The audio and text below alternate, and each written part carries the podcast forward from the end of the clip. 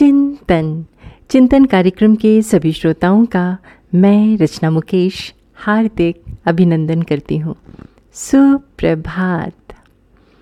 दोस्तों, सही इरादे से लिया गया छोटे से छोटा कदम भी हमें ऊँचे से ऊँचे लक्ष्य तक पहुँचा सकता है। ये हम जानते हैं ना? मेरी बेटी ने कई बार मुझे फ़ोन किया और हर बार कहती थी माँ, आपको डेफोडिल्स के ख़त्म होने से पहले उन्हें देखने आना चाहिए। मैं जाना चाहती थी, लेकिन लगुना से लेक एरोहेड तक की दूरी दो घंटे की थी, इसलिए नहीं जा पाई। अरे बेटा, मैं अगले मंगलवार को आऊँगी। मैंने उसकी तीसरी कॉल पर थोड़ा अनमने ढंग से वादा किया। अगले मंगलवार को ठंड और बरसात थी। फिर भी अपने वादे के अनुरूप अनिच्छा से मैं वहाँ चली गई। जब मैं घर पहुँची तो बच्चों ने खुशी से मेरा स्वागत किया। मैंने उनसे कहा, डेफोडिल्स को भूल जाओ बेटा। इन भरे बादलों और कोहरे में सड़क पर कम ही दिख रहा है और दुनिया में तुम्हारे और इन बच्चों के अलावा ऐसा कुछ भी नहीं है जिसे देखने के लिए मैं इन हालातों में सड़क पर और यात्रा करूँ। मेरी बेटी शांति से मुस्कुराई और बोली हाँ, चिंता मत करो माँ हम हर समय इन्हीं हालातों में गाड़ी चलाते हैं। ठीक है पर जब तक रास्ता साफ़ नहीं हो जाता तब तक मैं इस सड़क पर यात्रा नहीं करूँगी। मैंने उसे कह दिया। लेकिन पहले हम डेफोडिल्स देखने जा रहे हैं वे कुछ ही दूर हैं। मेरी बेटी ने कहा। आगे वो बोली ड्राइव मैं करूँगी मुझे आदत है इस रास्ते की। मैंने उससे फिर कहा, बेटा, घर की तरफ़ वापस मुड़ जाओ। मुझे तो ये सड़क बहुत खतरनाक लगने लगी है। सब ठीक है, माँ, मेरी बात मानो। अगर आप इस अनुभव से चूक गई तो आप खुद को कभी माफ़ नहीं करोगी। लगभग 20 मिनट के बाद हम एक छोटी कच्ची सड़क की ओर मुड़े। वहाँ एक छोटा चर्च था। चर्च के एक ओर मैंने एक तीर के निशान के साथ लिखा देखा, डेफोडिल गार्डन। हम कार से बाहर निकले, बच्चों का हाथ थामा और मैं उनके पीछे चलने लगी। फिर जैसे ही हम एक कोने में मुड़े, मैंने ऊपर देखा और मेरी साँसें थम गईं। मेरे सामने एक अद्भुत, शानदार नज़ारा था। ऐसा लग रहा था जैसे सोने के एक बड़े कुंड को किसी ने पहाड़ की चोटी और उसके आसपास की ढलान पर उड़ेल दिया हो। गहरे नारंगी, सफ़ेद, पीले, गुलाबी फूल, शानदार, घुमावदार ढलानों में केसरी रंग के फूल अद्भुत छटा बिखेर रहे थे। अलग अलग रंग के फूलों को एक समूह में लगाया गया था, ताकि वे एक बहावदार नदी की भांति दिखें। कुल पाँच एकड़ में फूल लगे थे। किसने किया ये सब? मैंने अपनी बेटी से आश्चर्य से पूछा।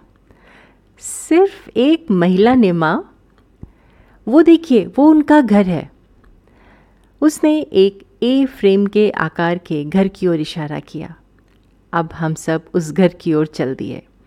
उस घर के आँगन में हमने एक पोस्टर लगा देखा। शीर्षक था, उन सवालों के जवाब जो मुझे पता है कि आप पूछना चाहते हैं। पहला जवाब, पचास हज़ार जड़ें। दूसरे का उत्तर, एक समय में एक। एक ही महिला द्वारा, दो हाथ, दो पैर और एक दिमाग द्वारा। तीसरा जवाब था, उन्नीस सौ अट्ठावन में शुरू किया। मेरे लिए वो पल, जीवन बदलने वाला अनुभव था। मैंने उस महिला के बारे में सोचा। जिससे मैं कभी नहीं मिली थी, जिसने चालीस से अधिक साल पहले एक समय में एक जड़ पोख कर एक वीरान पर्वत की चोटी पर सुंदरता और आनंद की छटा लाने के लिए यह अभियान शुरू किया था। साल दर साल एक बार में एक पौधा लगाकर इस अनजान महिला ने हमेशा के लिए उस दुनिया को बदल दिया, जिसमें वो रहती थी। समय के साथ साथ उसने कुछ ऐसा कर दिखाया था जो असाधारण भव्यता, सुंदरता और प्रेरणा का स्रोत था। उसके डेफोडिल गार्डन के सिद्धांत ने जो सिखाया, वो सबसे महान शिक्षाओं में से एक है। वो सीख है, अपने लक्ष्य की ओर बढ़ना और एक समय में एक कदम बढ़ाना। अक्सर सिर्फ़ एक छोटा कदम। और समय का उपयोग करना सीखना। जब हम रोज़ थोड़ा थोड़ा काम करते हैं छोटे छोटे काम करते हैं तो हम भी शानदार चीज़ें हासिल कर लेते हैं। ये मुझे एक तरह से दुखी कर रहा है, मैंने अपनी बेटी से कहा।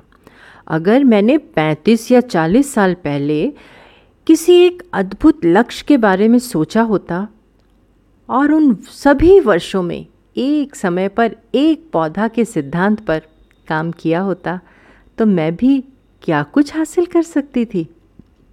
मेरी बेटी ने मासूमियत से कहा, कल से ही शुरू कर लो। वो सही थी। बीते हुए कल के, खोए हुए समय के बारे में सोचना व्यर्थ है।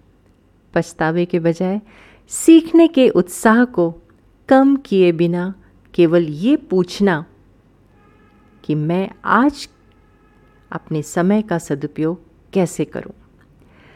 डेफोडिल सिद्धांत का प्रयोग करें, इंतज़ार करना बंद करें।